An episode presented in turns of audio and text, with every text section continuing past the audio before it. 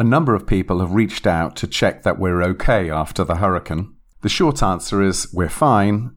However, like our neighbours, we had some minor damage to our property. This episode was recorded the day of the hurricane, but only edited after we regained power. In a change to the next episode, episode 39, we will talk about how a community recovers from a hurricane. In the meantime, play the music.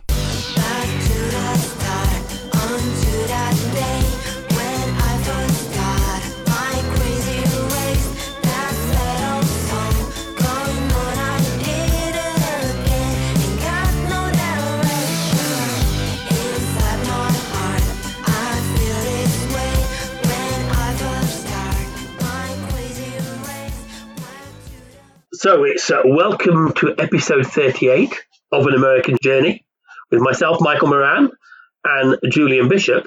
In tonight's episode, we're going to look at why all Americans think Julian has met the Queen.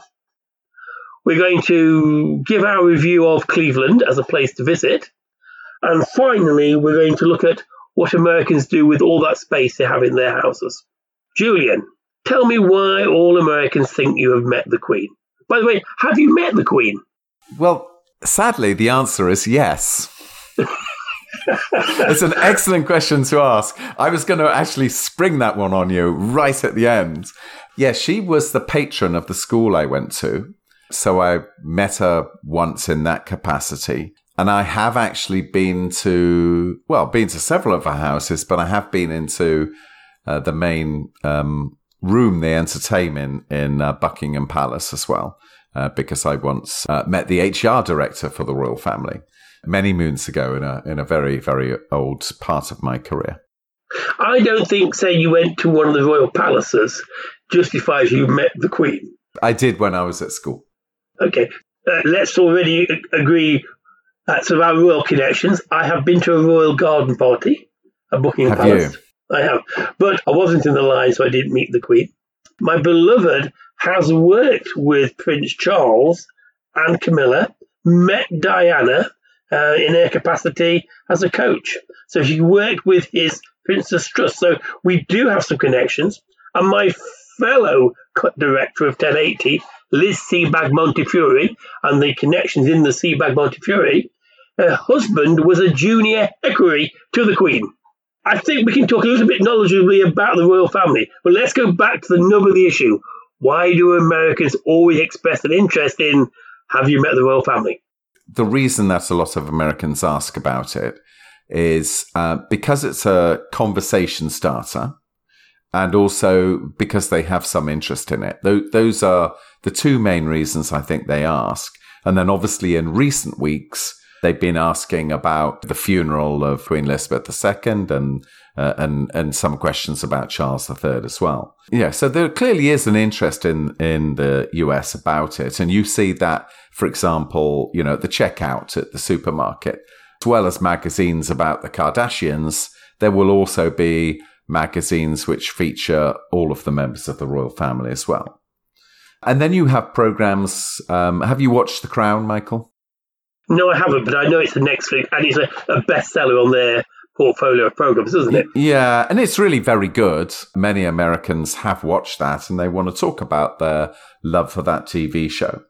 And I think for the funeral of Queen Elizabeth II, even though that began at 6 a.m., there were 11.4 million Americans watching that funeral.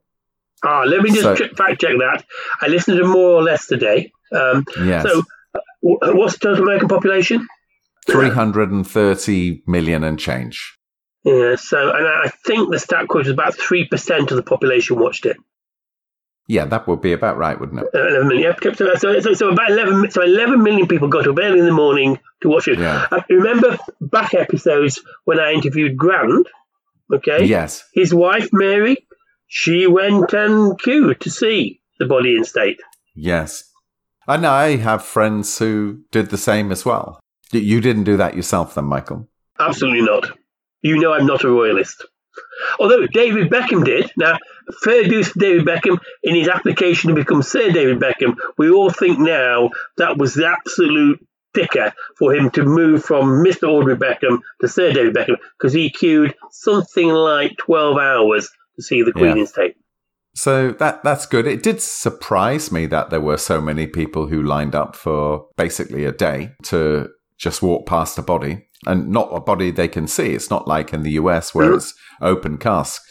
You wander past a coffin, which, you know, may or may not have the Queen inside it. Get behind so why Americans like the monarchy. So let me put a few ideas out to you, Julian, and I want to get your take on it. So the first one is it because it is a republic, you know, and you have a president, you know, maximum they only last 8 years, don't they? So whereas sort of monarchy gives you stability, a sort of there's something with the royal connection of having a head of state. Do you think Americans secretly want a monarchy? Is that what it attracts them to our Queen and royal family? I don't think it's that reason. It may be for a few, but I don't think that's the general reason that the monarchy is interesting to the Americans. If you take something like the Queen, you know, she was head of UK state for 30% of the US's history. Yeah. That's an extremely long time. I think they see it more of as a sort of branch of celebrity. In a way, she's ultra celebrity, but she doesn't necessarily have too many of the downsides of, you know, some of the Hollywood celebrity, which are, you know, more typical in the States. I think that is attractive to many Americans. They like celebrity, and she is an ultra celebrity.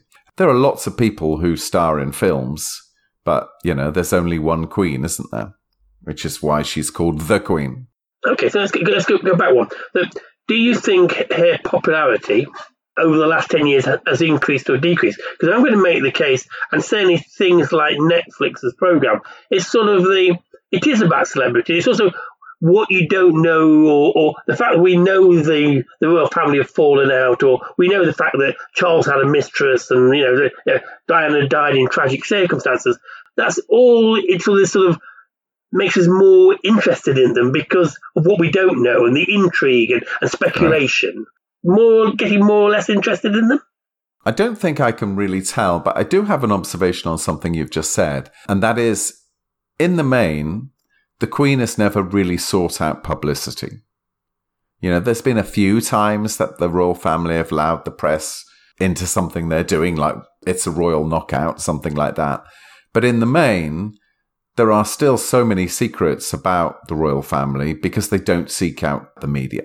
And that is in stark contrast, for example, to, you know, the Kardashians, or, you know, somebody's got a new film out, or, you know, Meghan and Harry. And that's obviously what has caused a schism between the royal family and Meghan and Harry, because they are doing things which, you know, this current royal family don't do. You don't do those things, and then suddenly Meghan and Harry are doing them. Yeah, so I think there is something of a mystique. I mean, to me, it's a little bit of a mystery. You know, we call her the Queen, but there are other queens. You know, I know she's the queen of multiple countries, but there are at least 20 others that I can think of in Europe and elsewhere. And they don't have the same cachet. You know, the Queen of Japan or Denmark or Bahrain, we really couldn't say anything about those people. But the Queen...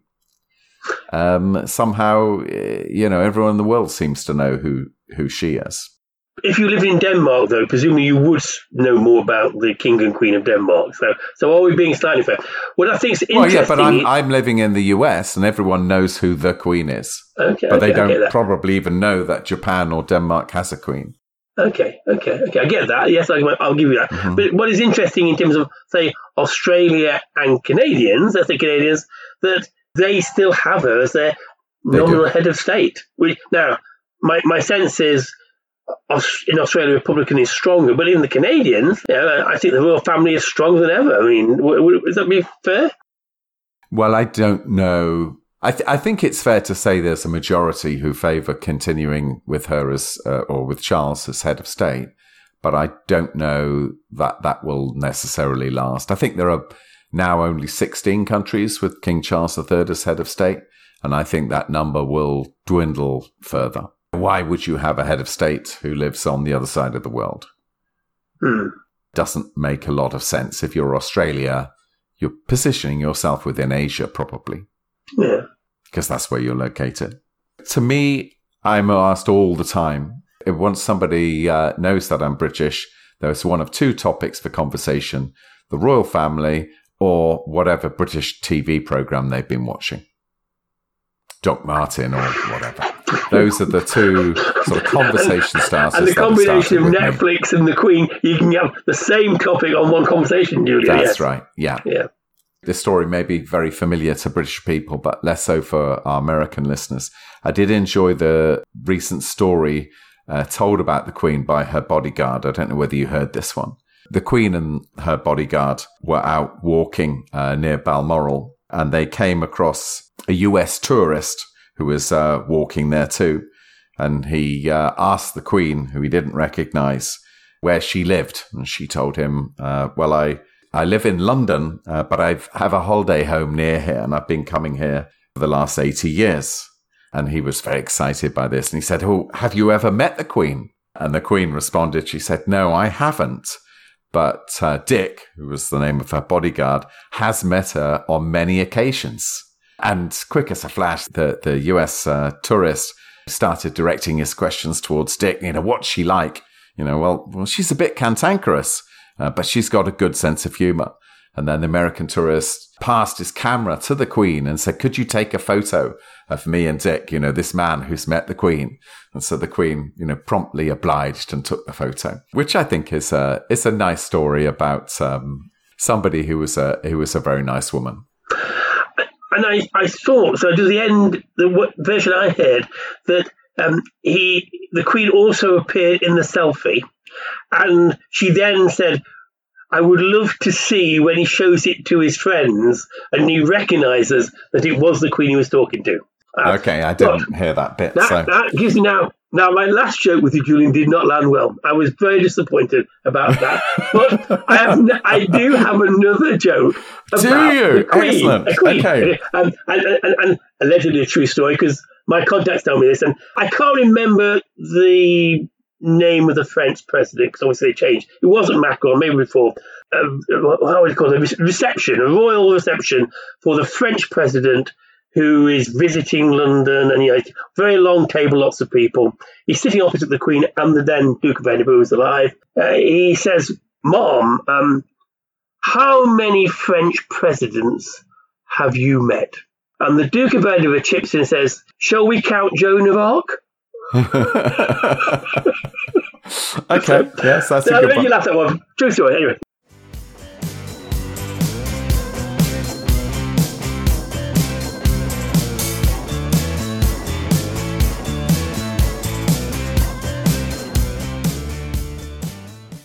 So, Julian, have you been to Cleveland? I have, on a number of occasions, yeah. That's good, because I haven't. Mm-hmm. And when I did my research for the session, as I always do, and I get my go-to place is Wikipedia to start with, right. I was very excited to see about Cleveland, because before that, I probably only knew two things about Cleveland. I knew it was the home of the Hall of Fame for rock and roll. Yeah. And I knew about the Cleveland Browns. But other than that, I knew nothing about it. Okay. And what Wikipedia has told me, and maybe it helped me, that actually it's not too dissimilar to Chicago in terms of architecture, etc., and being on the lake. So tell our audience why you think Cleveland should be on the list for them to visit. We haven't actually covered too many of these northern US cities, which at one stage in the last century were pretty powerful and exciting places. So, you know, Detroit or Pittsburgh or whatever. How much do you know about the history of Cleveland, Michael? Not a lot. Obviously, I know it because of the nature of the St. Lawrence Seaway, it became a very significant port, but that's about it, really. So obviously, it's pre-colonial history, you know, it had Native Americans within it, or at least, you know, an hour south of it, you know, Medina County. They have been there since around about 10,500 BC, but they had left the region at the time of colonization. And in 1796, General Cleveland came across the place, and it was after him that the city is named. And in 1803, the state of Ohio was created, and they started to create some infrastructure. So the Ohio Canal was created. You know, a number of ports on the Great Lakes were started, and they started to install railroads. But even so, by 1840, it was still a village, you know, around about 4,000 people. But it grew very rapidly in the late 19th century, particularly after the Civil War. So by 1900, it had 381,000, and by 1920, it had 900,000. Most of these were immigrants from Ireland and Germany, but it was a very big, important, thriving city. It had a lot of very large companies. At one point, it was the second city in terms of business. So you got Standard Oil, the Rockefellers were based there, and all their oil refinery businesses. You had a number of banks, car companies that produced tires, and law firms, and big hospitals, and so forth. And by the 1920s, it was the fifth largest city in the US. Comparing that to now, it's the 54th largest city and the 34th largest metro. So, you know, it's much smaller now, you know, around about 370,000 people. So it's lost a lot of people. In the 20th century, in the, before the Second World War, there was a large migration of African Americans from the South to the North. And they went to many cities in the North, but one of the cities they went to was Cleveland. You know, so that's its history. Obviously, if you go from 900,000 to 370,000, that's a massive exodus of people. So it has had a lot of problems with crime and jobs and so forth. You know, it had a... Where did the 600,000 people go? Because I picked up that fact at one stage it was 900,000, and then it's 300,000, 360. What happened to all those people? Where did they go? Well, they chose to live elsewhere because the jobs weren't there, crime increased, so they chose to go elsewhere. They were more mobile. Exactly where they went, I don't know. I've never seen that redistribution, but one would guess, you know, many of them went out west, you know, in the early part of the 20th century where there's more opportunity for them, also the mid 20th century. And then as air conditioning started to be common, many of them went or returned south because that's where the opportunity was. I mean, I remember when I first went to Cleveland, which must have been 1998 or something, it had quite a miserable reputation at the time. You know, it was, full of crime and full of danger. But it does have this sort of wonderful history, and particularly in the progressive area of history, there was a lot of central Cleveland, you know, have these sort of wonderful theatre districts and art galleries and orchestras, which were as a result of that progressive era of history and being in a city which was, you know, powerful and rich at that time. And quite a lot of impressive Art Deco buildings, yes? Many parts of it are very attractive. Now, one thing you didn't mention about the 1920s, because it had a name change, didn't it? It used to be Cleveland. It had an A in it, and they dropped the A. Well, General Cleveland had an A in it, and then they dropped it. And I don't know when they dropped it or even why they dropped it, but I know why it had an A in it, because General Cleveland had an A in his name. Yeah, so there is quite a lot to do there. What particularly, you know, you haven't been there, but as you started reading about it, why did you look at it and say, well, that sounds quite an interesting place? Well, notwithstanding the Art Deco architecture, because I liked, but the first thing was the Rock and Roll Hall of Fame. Building looks interesting. But I'm going to say, I struggle to why Cleveland, of all the places they could pick for the Rock and Roll Hall of Fame, because, said he, and not being a great student of American music, there's a lot of places with a much greater claim to fame to being the bedrock of music ahead of Cleveland, I would suggest. What do you think, Julian? I'll give you the political answer, Michael, and then I'll also give you what I think is the real answer. So the political answer is that the first rock and roll concert allegedly took place in 1952 in Cleveland. That's the political answer, that actually they wanted to base the Rock and Roll Hall of Fame in the city which hosted the first rock and roll concert. I think the reality is that these Hall of Fames, however, are commercial organizations. If you run the foundation of a Hall of Fame, What you want to do is you want to get someone to pay for most of the stuff that needs doing. When they originally came up with the idea, a number of cities bid for the pleasure of hosting the Rock and Roll Hall of Fame. So you had Memphis, you had New York City, you had New Orleans, you had, you know, a number of different places.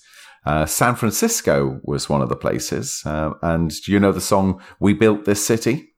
Yes, I do. By Jefferson. That was actually written in order to attract the Rock and Roll Hall of Fame to San Francisco. Oh. That's a good trivia question, isn't it? Yeah. So all of those cities will say why, you know, we'll give a reason why they should host it. But the people who run the foundation, they want financial support. And so at the time, you know, this was the time when Cleveland was, you know, I think it was the early 80s or something when they started looking at this. They'd just come out of the 1970s, which was devastating for them. They were losing huge amounts of population. They were desperate to have some attraction which would bring people to Cleveland. They would argue, you know, it should be Cleveland and we're going to invest this money in order for you to bring the Rock and Roll Hall of Fame to Cleveland. Okay. Now, you know, they have a Rock and Roll Hall of Fame induction process every year. Have you seen that occasionally? Yeah, I've seen it occasionally. And they also have like an offshoot in New York as well. I think they have premises. That's usually where it's held. It's mostly held in New York. But occasionally they've been moving it. I think, again, this is part of them making money. They every year they get cities to bid for the Rock and Roll Hall of Fame induction. And you know, usually New York will win that. You know, more recently, they've been spreading it around a bit. So is it the home of rock and roll? No, it isn't in my view. But it does have this museum which celebrates rock and roll. So if you're interested in rock and roll, it's an okay museum. It's a decent museum. Would it attract me to go to Cleveland? Probably not, but it is the main attraction in Cleveland. But I'm interested in some of the other things. And they are? Well, before we do that, what other halls of fame do you know about, Michael? Good question. Not many, but I'm sure there are lots of them in the States. Oh, there's probably 1,000 or even more. Yeah, so we got the Candy Hall of Fame. Yeah. We got the Toy Hall of Fame. We got the Rodeo Hall of Fame. We got the Burlesque Hall of Fame. We got the Railway Hall of Fame, Michael. Now, where is that, Julian? Ontario in Canada. No, you haven't got it in the States, in Canada. No, it's North America. They will place things in Canada. If that's what gives the biggest bid, they will happily base it in Canada. So, yes, you can go to the Railroads Hall of Fame in Canada. I suppose the Hall of Fames, I associate more with people. So typically sports have them, don't they? So sports have them. Yeah. So, and obviously, I presume in theatre and whatever, as opposed to trains or, you know, whatever. You know. Well, I mean, I actually, in a previous life, when I was in the business world, I actually looked at setting up a Hall of Fame. Did you? Yeah, decided not to do it. But, you know, you and I, we could set up a Hall of Fame if we find a niche and can say, hey, we represent the Podcast Hall of Fame. Yeah, I was thinking along that lines myself. That's right. We could set up a podcast. More founder members. Yeah, and then we could get cities to bid to host. You know, it wouldn't be one of the main cities or something, but maybe a Knoxville or someone would be very interested in hosting the Podcast Hall of Fame. Yes, gosh. I bet there's a Radio Hall of Fame. Bound to be. Yeah. The main attraction in Cleveland is the Rock and Roll Hall of Fame, and I imagine most people go to Cleveland will go there, and it's a perfectly decent experience. Okay. But I think there are some other things. I think you mentioned the buildings, and there is a very rich arts culture in Cleveland. They got a couple of theatre districts, and they got one square, for example, which I think, well, has or had 11 theatres around, you know, in one square. If you like that type of thing, that would be something you might enjoy going to the theatre. They got a couple of art galleries. The Cleveland Museum of Art is very good. Oh, the Museum of Contemporary Art as well. They got an orchestra, you know, so they've got a lot of that sort of traditional culture as well. So obviously, that's a lot cheaper than New York City. Yeah, what else did you see that you liked the look of in Cleveland, Michael? Not necessarily like the look of, but I obviously, I was always attracted to sports. So yes. I already mentioned the Cleveland Browns. And we mentioned the change of name from Cleveland to Cleveland. Yes. Change of name for the baseball team. What do you know what the original... Well, Cleveland Indians, that's how I know them, because they've been the Cleveland Indians forever. But that changed last year. To the Cleveland Guardians. They actually are now the baseball team with the longest... It was the longest period since they last won the World Series, 1948. But they're in the bidding this time, aren't they? Because aren't they the American League Central champions? Yes, they will be, yeah. Well, the season hasn't finished yet, but they are going to win their division. But they have a very good recent record. They're a very good team. They were, they have an excellent bullpen. They hold the record. They had 455 successive games where they sold out their stadium. Gosh. And is their stadium a good one? I was going to ask you. Well, they've changed it. It used to be, at the time, it was 40,000, and they're getting around about 20,000 now. So, but between 1995 and 2001, they had 40,000 every single game for 455 successive games. In soccer in the UK, that wouldn't be that surprising, but given that they play every day, some weeks, that's quite a challenge to, fill those stadiums every single day. But they changed their names and they changed their logo as well. They used to have a picture of a Native American and Indian on it, which was felt to be offensive. And they just decided they were just going to ditch the Native American heritage and go with the Guardians instead. And they got the Cavaliers as well, which is an NBA side. So lots of sport for you to watch if you go to Cleveland. And am I right in thinking the Cleveland Browns play in an open-air ground? Is that right? Yeah, I think so, yeah. I think they do as well. So I've been past the stadium and it looks open, yeah, so... So it's always good to see them playing in Cleveland after Thanksgiving, because, boy, you need some stamina to watch the game in those temperatures, I suggest.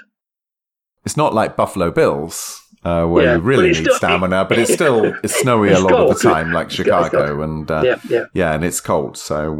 And they're never likely to host a Super Bowl there, are they? Very unlikely. Well, as you probably know, the Super Bowl, a bit like the Hall of Fame, the Super Bowl is bid every year, and all of the different cities bid to host the Super Bowl. In fact, they changed their processes recently. They have a group of, rather than get every team to bid, they have a group of, I think, half a dozen stadiums, and they kind of bid in a sort of rotation, but they're mostly in the South. I was going to say, I can't recall it being, given it's played in January, I can't recall one being played in the north, can you? Yeah, it used to happen. But these days it's mostly, places like Atlanta and Miami and Los Angeles and Texas and Arizona. Yep. So sports, good. What else can you go and see at Cleveland? As you know, Lorna's a big fan of cemeteries. And the cemetery in Cleveland is a very nice cemetery. It demonstrates kind of the history of, what used to be a very rich city and lots of nice buildings and shrines and so forth in the cemetery. The Rockefeller family are all buried there. So if you like cemeteries, it's a good cemetery to go to. It has a very, very big amusement park, Cedar Point, which is reckoned to be one of the best amusement parks in the world, has over 100 breweries. So, if you like beer, it's a pretty good place to go. I know many other American cities also have the same, but has a good pedigree in that area. If you like railways, do you like railways, Michael? How did you know that, Julian? You're so insightful. There's a river that runs through the city and actually it sort of goes southwards. Cuyahoga River Valley National Park has been created out of that sort of river valley. You can actually take a train in this national park, Michael. I didn't do it, but you can take a train. I understand that there's a lot of railway infrastructure that you can see. You can see railway bridges, you know, like you see on Stand By Me or A Quiet Place or something. So you can see a lot of that infrastructure if you like that, if you're so romantically inclined. Which, of course, you know I am. So That made Cleveland even more attractive to me. There's a thing called the Emerald Necklace, which is a 100-mile cycle path, which goes through every one of the very many parks that they have in Cleveland. Some of those views also give you those sort of great views of those, of those former railway infrastructure. Is it a green city, Julian? I mean, no, I wouldn't say especially. No, okay. I mean, I think they have parks, but I wouldn't say, my overall impression is it's not a green city. It's the Cleveland Clinic is, perhaps one of the most famous hospitals in the world. It has good infrastructure. It has something of a metro system and a bus system, but I wouldn't say it is especially green. And do they make much of the waterfront? Because on the edge of the lake, isn't it? Almost nothing. No, it's actually a disaster from that perspective. When you look at Chicago, which is on the west side of Lake Michigan, they've got beaches, and they really do make a feature of their lake. But Cleveland was much more industrial. Apart from Cedar Point, I can't really think of anything that I have seen which uses the waterfront. It's much more industrial. I mean, there probably are some things, but it's not. You have to remember that Cleveland grew its richness, through industry, through heavy industry. And I think that's a pity. Maybe that's something, in generations to come that they will change that. Mm. Certainly seems a development opportunity if you look at what they did with Chicago. There are some nice smaller neighborhoods in Cleveland. So Cleveland obviously is divided into neighborhoods, and Waterloo neighborhood is nice art area, and Fremont is So there are some nice sort of neighborhoods, and there are also some not so nice ones. There's there's quite a lot of poverty still in Cleveland. So you probably need to do a little bit of research. Obviously if you're going to the main tourist areas, that's fine, but you probably need to do a little bit of research. Before you start exploring, without a plan. It would be fair to say, Julian, I don't think many British visitors would have Cleveland on their visit list, unless, like you and I, I'm trying to knock off cities, i.e. I've seen at least 10 or 20, and I'm thinking, well, we'll now go to Cleveland. So from an attractiveness perspective, although we're sort of selling it's a nice place to go, realistically, it's not going to be on the list of many UK visitors, is it? That's right. And very few international visitors will go to Cleveland unless they're going there for business purposes. Yeah. So, I've been there for business purposes, and then I've met friends, so that's why I've been there. Otherwise, most international people will not go there. But I think it has its charms. And I think if you linked it with... There's a very thriving Amish community in the sort of middle and southern part of Ohio. So if you mixed it with something like that, or you were going up to, Michigan or, some of the other lakes, or even if you were going to Niagara. I think one time we drove up from Cleveland to Niagara. So unless you went there for a weekend, it's not really a destination city, but it's a city a little bit like Atlanta that you might sort of pop in because you were nearby. And when you popped in, you would find that there was a lot of stuff that was actually interesting. It's a cheap city. A lot of young people are choosing to live there because it has affordable housing and actually good housing. It might be cold in the winter, but, so it has a reasonably thriving youthful population. Okay. So, score? I think I would say it's similar to Atlanta and the score I gave to Atlanta. So I'm going to give it a 3 out of 5. I think it is definitely worth seeing if you're in the area. If you can get yourself some theatre tickets or go to the Rock and Roll Hall of Fame or go to a sporting thing or cycle around the Emerald Necklace, then you would probably come away thinking, God, that was a good time that I had that. Mm.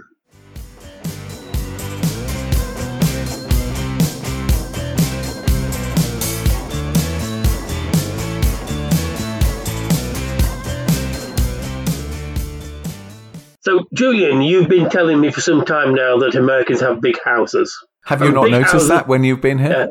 Well, I'm always intrigued when I see Americans have basements, don't they? Or, And I do have a friend based in Canada. When I went in his house, I couldn't believe how much stuff he got stored underneath his house. Yes. Underneath the house. So tell me a little bit about what Americans do with all this storage space in their very big houses. Let's do some figures. So on average, Americans' houses are 50% bigger than the UK. And the average American house is 2,400 square feet. And indeed, many Americans have muck mansions. Have you heard that term, Michael? No, I've not. A muck mansion is a house which is over 4,000 square feet. Okay. And where's the muck come from? As in McDonald's. All right. And because McDonald's are over 4,000 square feet? Probably a term of abuse. Okay. If you put muck before something, it probably means don't really like that very much. But there is this trend in the recent decades to have these huge houses. We had a over 4,000 square foot house when we were in Atlanta. And the reason we had that house is there wasn't anything smaller in the area that we wanted to live. They were all that size. Because 10% of houses are muck mansions, therefore quite usual for people to have very large houses. Daughter number one, whose house I'm refuging from the hurricane at the moment, the first house after university that she is renting is probably an average size house, so well over 2,000 square feet. And so she has 4 bedrooms and she's got 2 rooms downstairs, which she doesn't use. There's nothing in them. She's got no furniture in them. So, yeah, it's quite normal. So the last thing I was expecting you to tell me, that what Americans keep in all this space was nothing. Well, she keeps nothing because, they're just students. They don't yet have the money to buy stuff to put in these houses. Putting their money aside and they're buying a sofa. Well, a sofa is quite an expensive purchase. They got one room which has got a sofa. That's great. And they got another room which has got a dining room. That's great. But, they need more money to furnish the other rooms, which they haven't done yet. So, and daughter number 2, whose house we went to yesterday, she's in student accommodation and they have 5 bedrooms and all of the bedrooms have ensuite bathrooms. It's got a basement as well. So it's not only got a kitchen and dining room area and a lounge, but it's also got a basement, which has another lounge downstairs. Plenty of space, even if you're a penniless student. Yeah, so what do they do with the space, I think was your question, is that right? Yes, what do they do with the space? So they do lots of different things with it. The main bedroom usually is very large indeed. If I think about the main bedroom that we had in Atlanta, I can't remember quite what its size was, but our huge bed, really felt quite small within that main bedroom. And then we had a huge bathroom attached to it. And then we had 3 dressing rooms. 3 dressing rooms. Yeah. Well, Lorna had this kind of large, I guess it was about a 14-foot square room, which she used as her dressing room. And when you say dressing room, what you say is it's full of wardrobe space, really. Yeah, all her clothes and stuff. Yeah, yeah. And then I had 2 dressing rooms for my clothes. I had a formal and an informal. Yeah, I did, because that's what the house came with. I could have left one of them empty, I guess. Thought I'd better fill it. So that takes up, that main sort of ensuite room takes up a lot of space. And many people have that main bedroom on the main floor. You mean on the first floor? On the floor that you come into the house on, the ground floor. Okay. So that's unusual. That takes up a lot of space. Most of the bedrooms come with ensuites these days. Anything built these days is largely going to come with an ensuite. So if I think about daughter number 2's current bedroom, she's got a bedroom, she's got an ensuite bathroom, and she's also got her own closet space as well, crammed with clothes. Yeah, so they usually have very large living rooms. And if you remember our one in Atlanta, that had a very high ceiling, so that's kind of wasted space. You're not using that upstairs space. You're just having a big room, which is two stories high. Basements, many, not in Florida, but basements are very rare in Florida, but elsewhere, basements are fairly normal. Quite often, those will have pool tables or whatever in them. Pretty much every American house will have its own utility room. I know in the UK, it's common that you would have the washing machine in the kitchen, but in the US, that's a separate room. And often that separate room is upstairs. People will have their utility room upstairs. So when they take off their clothes at the end of the day, they will put it directly into the utility room. At some point, somebody will do the washing and they'll do the drying, and then they will take that clean clothing directly to the bedrooms. They don't have to walk up and down stairs with their laundry. That's a convenient side. Usually American houses have double or triple garages. And again, that's not included within the average, floor space of 2,400. But most of these garages here are double or triple. But remember, going back to a previous podcast when Grant told us, you can't get your big trucks in the big... No, and I felt that was a very interesting part of that interview. And he was saying, why would you buy a car which wouldn't fit in your garage? It makes no sense. For something you're never going to drive cross-country, why would you buy that? Yeah, even though you've got space for three cars, you can buy a car that won't go in the garage. Right. And they have a lot of storage space. And then, of course, 10% of Americans purchase additional storage space. When they've filled up their house, $100 a month, they purchase some space somewhere else, which they store stuff which they can't fit in their own house. For example, Halloween decorations, that type of thing. So are we saying the Americans are a nation of hoarders? They can't throw things out. I don't know about that. They are a nation of consumers. So pretty much every American I know, certainly people who have families, they will have decorations for Christmas, for Halloween, for various different other public holidays. And they will have purchased those things, and they will be in big boxes, and they will decorate outside of their houses at the appropriate time of the year with those things. They purchase a lot of things, and they may use them seldom, but they need somewhere to store them. You are making me feel much better about my current housing arrangements, Julian. Yes. So let me say for the listeners, I live in a three-story, yes, 4-bedroom, 2-bathroom, lounge, kitchen, and house. So a big space, and on two counts: A, the beloved excessive purchasing of, yes, clothes, yes, and B, the purchasing of things that go with parties like Halloween, Christmas. We have no space whatsoever. In fact, I fear the walls are coming in on me. So right. I'm feeling much better now that the Americans have solved this problem by just buying bigger houses. Yeah. When I keep going on, why can't we live within the space we've got? Let's just explore why they might have bigger houses. I mean, obviously, there's a reason that you don't have... your house is what? 2,000 square feet, maybe? Yeah, probably, yeah. So why don't you have a 4,000 square foot house? And the answer is probably... that would be mighty expensive where you live. Absolutely mighty expensive, because land is at a premium.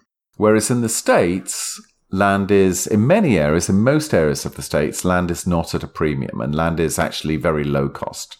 And when you look to go to the suburbs, they don't have greenbelt rules and all of those types of things in the US suburbs.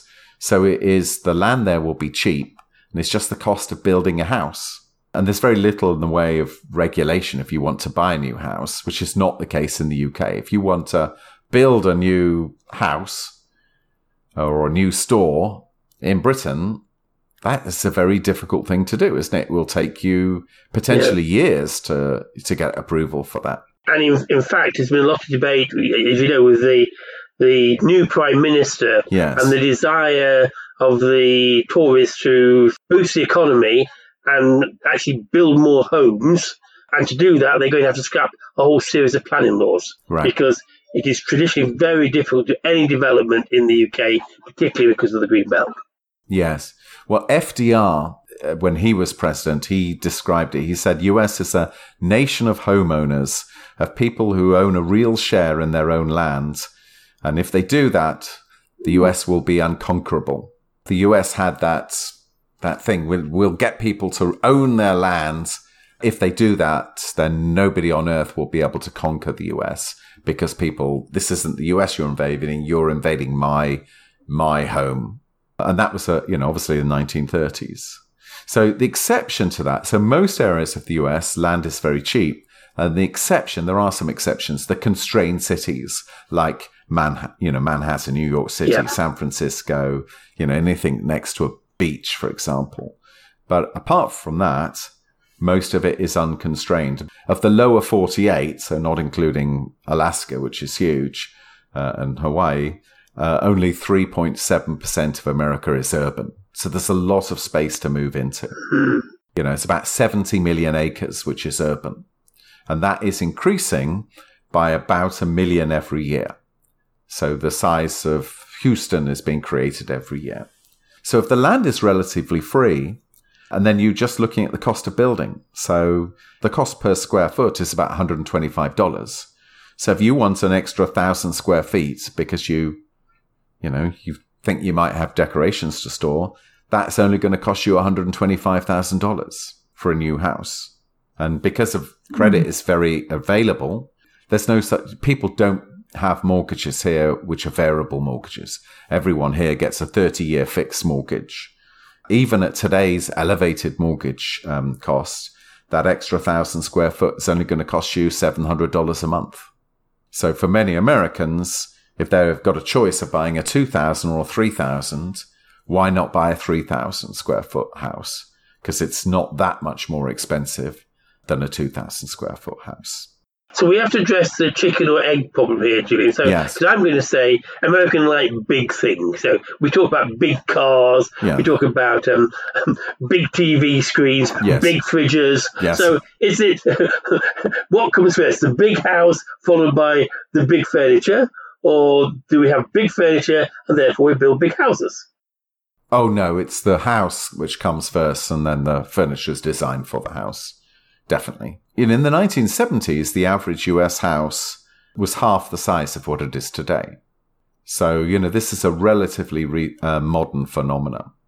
And of course, things like the pandemic, there's been a massive move away from, small city apartments to bigger suburban homes as people work from home more. The price of suburban property went up a lot during the pandemic as people move to get a little bit more space. And another sort of thought of mine is related to the celebrity culture and sort of, celebrity TV. And I'm thinking every time I watch one of the All or Nothing series on Amazon Prime, and it's following the fortunes of an American football team, NFL, and they go and into the homes of the players. They have huge mansions. Everyone has big rooms, right. Big, lots of dogs, lots of hi-fi equipment. So again, I wonder if sort of when people see this, they say, "Oh, that's the thing I aspire to." They sort of size is all important in terms of status. Yeah, it is. I don't get it, I have to say. When we moved to Atlanta, we moved from Hong Kong, where we had obviously a very small apartment, and I wanted something similar again. You don't really use most of this space, but I wasn't able to get that easily where we wanted to live for the children's schools. So I had to buy a big place. Now we're looking at, a relatively small property. That's the type of property that we want to live in. Enough space for us to have our own, to be able to retreat to our own corner. Don't want wasted space that we never use. It's one of the things where I'm not American. Most Americans want large properties. Anything else to say? Mulling over, should we talk about American gardens that go with the properties? Yeah. Because the other sort of observation you have when you sort of driving around and walking is that unlike in the UK where people are very defined on boundaries by putting sort of fences or hedges up, on American estates that's not the case, is it? They are very open. So where one man's lawn starts and another one finishes, it's interesting to see. So impression of space isn't just the house, but the land on which it sits on. Would that be fair? Oh, definitely fair. Yeah, I mean, very few properties will have fences around them. The only time they might have a fence around them is if they have animals or something. For the most part, it just seamlessly moves into the next person's. And in fact, when it comes to cutting lawns and things, often I would be doing part of my neighbour's lawn and he would be doing part of my lawn. I mean, there is a boundary and there's, a document if you ever needed to refer to it, but it's not delineated by anything physical. And is that sort of Americans trust their neighbours more than they do in the UK? Because maybe it's a science of the UK, but we are very territorial. And if you're following the courts, almost once a month, there'll be some dispute between neighbours that got completely out of hand. And it'll normally over a boundary fence or whatever. So yeah. Americans sort of less uptight about boundaries and space? Well, they have a lot more space. I mean, Americans call their garden the yard. You know, most American gardens don't have a lot in the way of plants. Most Americans don't do their own yard work. They will hire somebody to come in and a gang of people will turn up and in half an hour they'll cut the lawn and they'll spruce everything up, blow the leaves away, and it'll look pristine. There's not much in the way of plants or flowers or anything. And in fact, usually the word garden means vegetable garden. That's what an American will think of when you say garden. Whereas in Britain, many British people, their main hobby is gardening, isn't it? Yeah, very popular pastime. And pride in gardens, you know. And I'm going to make one of those terrible generalisations. Going to the bit about the garden and growing, I mean, not many people have vegetables grown. We still have allotments where people do that, but by and large, most people's garden is lawn, it's plants, it's bushes, it's trees, you know. Yeah. There are allotments here as well. I saw some in New York City, you know, so there are some in various different places. And often there are a lot of rules on what you can have in your yard. Oh, right. So, Charles, give me an example. Well, we regularly received, because we did our own yard work, we didn't get a gang of people to come and do our lawns. Often our lawns weren't quite as pristine as our neighbours. So we would regularly get letters from the Housing Association telling us that we needed to improve our yard. Otherwise, they would take action against us. Gosh. So, it was just the downside of this. And of course, I visualise when you say yard, I see cement. Right, that's right. Right. That's what a British person thinks of with a yard. So how you improve the yard with this, that's interesting. Yeah, whereas the yard in America is basically a piece of lawn, maybe with a few trees in it. In general, people would have a lot of mulch. People would use a lot of mulch.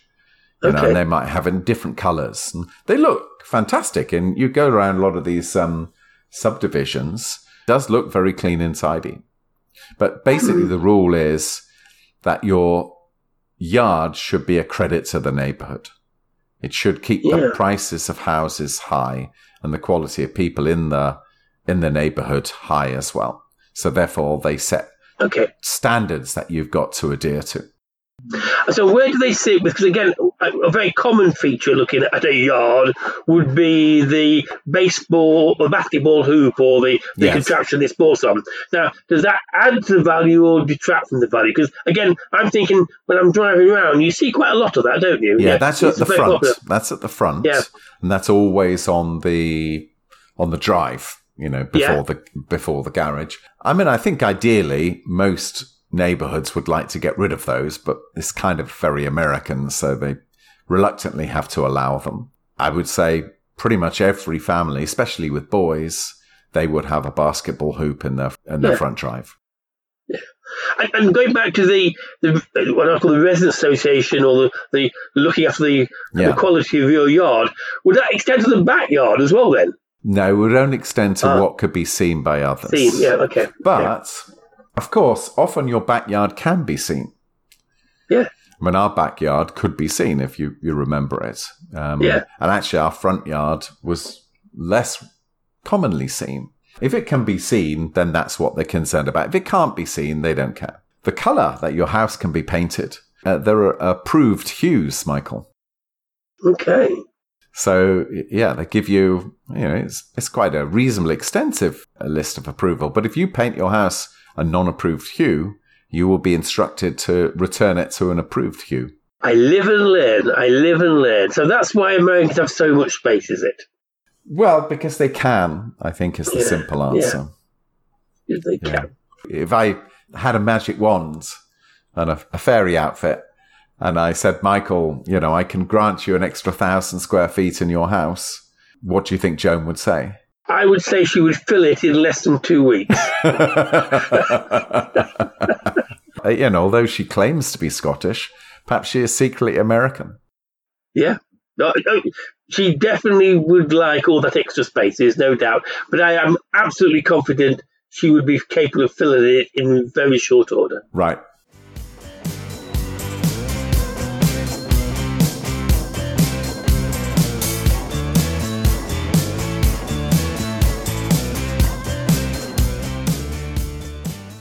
That concludes episode 37. So what are we doing on episode 38, Julian? Well, before we do that, I do have a fact that I learnt this week from Amtrak, the railroad provider in the US, Michael. Oh, and is this alluded to the favourable review we had from Simon Gosling's and mine's Amtrak or Railway Edition? Because we have had I haven't heard of this review. Oh, tell me the review, and then I'll give you the fact. Well, I would need to check, but you sent it to me, so I need to put my light on. Did I? Yes, I should do more of sending. I do receive things from time to time, nice things. I keep meaning to send them to you. Sarah Selby. Oh, yes. So, you've got one fact on to tell me. Yeah, so what does Sarah Selby say, if that's not difficult to say? She enjoyed the special on Amtrak and was considering a train journey in the US. Sarah, you go for it. I'm sometimes tempted to do that. Yeah. But maybe this fact would put her off. So my fact, every 3 hours, someone in the US is hit by a train. Every 3 hours? Every 3 hours. See, that's the reliability of their timetable. Well, I think most of the people hit by a train are people who... I mean, you have all sorts of very clever ways of stopping people going over rail tracks like bridges and tunnels and stuff. But in America, most of it is, either you've just got to look left or right, or there's just a short barrier and people are just lazy and they just see a barrier and they just go around it and they're hit by a train. I'm going to postulate there are two facts that give you that stat, Julian. Yes. The first one is that you have very long freight trains. Oh, yeah, we do. And secondly, Americans have very little patience. That's so right. When they see a train coming, they think, I'm going to outrun it. Lorna, in particular, loves the very long American freight trains. I mean, they are miles long. And they don't go fast. So you could easily be waiting... I mean, easily 5 minutes, and often it seems like 10 or 15. So, I can sort of understand it. Every 3 hours, that's not a good health and safety record. I may have to send it to more or less to check that stat. Where did it come from? It came from Amtrak. I would have thought that's a decent source, If anything, they're going to want to downplay it. So, no, we hardly ever hit anyone. Why were they publicising that stat? Because I think they were trying to persuade Americans not to go around barriers. Yeah. Okay. I mean, they have a shocking safety record generally. The number of crashes that their trains have is, it's quite shocking. So you've done it as much as you can to put Sarah off travelling by train. I think I would like to go by train in America. Yeah, good. So it'll be episode 38. No, I think this one was episode 38. Next time will be 39.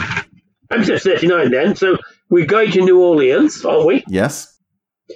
We're going to look at conspiracy theories. Yes.